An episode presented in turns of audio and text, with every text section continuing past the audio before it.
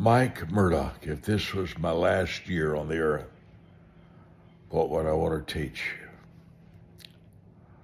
Number one is develop a habit with the Holy Spirit. This chair where I'm in is called the Jesus place.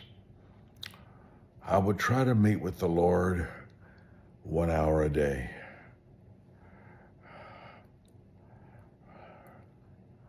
I meet with him three hours every morning here in this chair. I've read the Bible through over a hundred times, etc., etc. But build your day around his presence. Now, when you do that, keep a tablet, large print Bible. I use the iPad. Try to master one topic in the Bible. Your topic may be miracles or faith or love, mine's wisdom. Try to become an expert on one person in the Bible, one uh, topic in the Bible.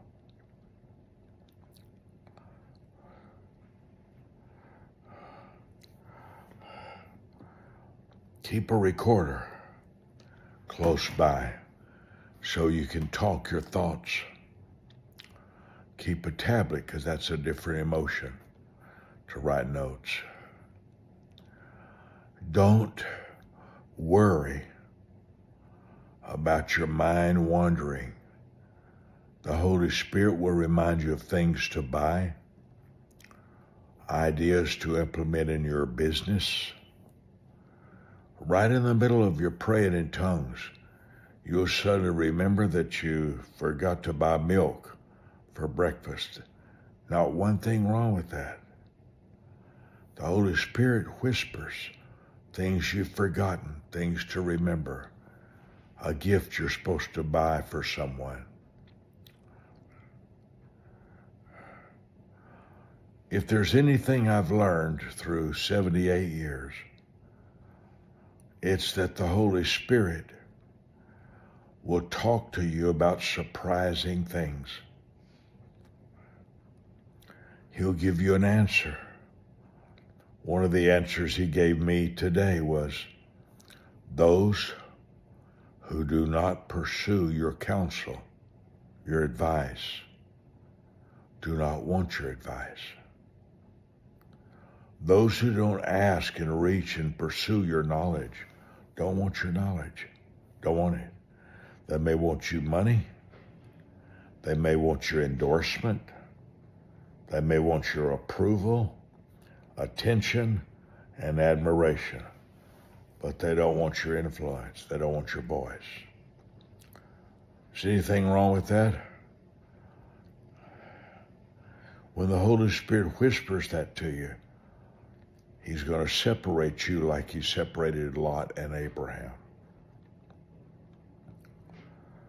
If this was my last year on earth, I would emphasize the habit of the Bible.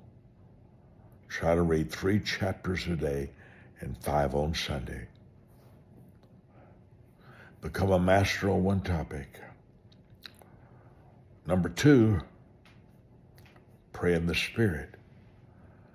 Now, a lot of people are not into that, but it's very real.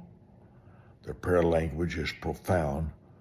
Oral Roberts says that was the master secret in all the buildings he built, the 58 story high. Holy Spirit gave him the, the answers when he interpreted back in English what he prayed in tongues. Number three, money is going to be important to your life. Include God first with 10% tithe. Number two, includes your mother and father. I paid my father a monthly salary till he was the day before he died, 99 years old. Why? He's my father. I bought him and mother homes, cars, clothes, and I could say a lot of things. It appears to me that your reaction the honor for your parents is like honoring God. Now, I asked him one day why he He did that. And he says, because choosing your parents was my decision. And when you honor that, you're honoring me. I was on one of my jets one day and I asked the Lord why he had given me three jets. Crazy. And I bought them cash, and not one nickel was given to me by a single partner to buy a jet. God did it in a miraculous way. And the Holy Spirit says, because of the way you honor your mother and father.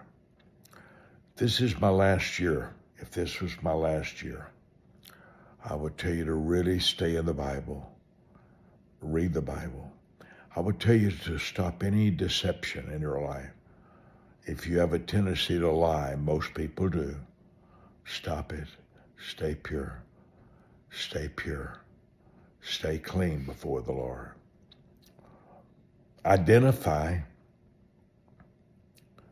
those who dishonor God and stay away from them. Jesus said to shake the dust off your feet. Those who dishonor the God in you are dishonoring God. Stay away from them. Get away from them. Solomon said if somebody is jealous of you, that no amount of gifts can make them like you. Jealousy is incurable. I never knew that till I read Solomon's writings. I used to wonder why didn't God have some more seminars with Lucifer, his chief angel, because you can't cure jealousy. The brothers of Joseph couldn't be cured. The brothers of David could not be cured. Jesus sat right next to Judas three times a day at meals. But Judas could not be cured of his jealousy of Jesus' fame. When the rich ladies would give Jesus money, Judas took care of it. Judas despised what he saw Jesus do. If I had one more year left, if this was my last year, I would say spend money reluctantly and never invest in the unthankful. Never, never invest in the unthankful.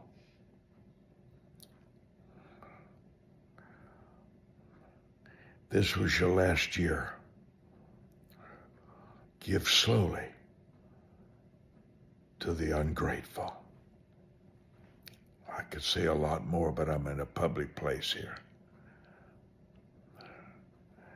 I showed you in my last video about Wisdom 78, and I'm asking the Lord to give me 78 people who have the same passion for the Bible that I do, the same passion for the whispers, whispers of the Holy Spirit. I've got a plan to honor you in my 78th year.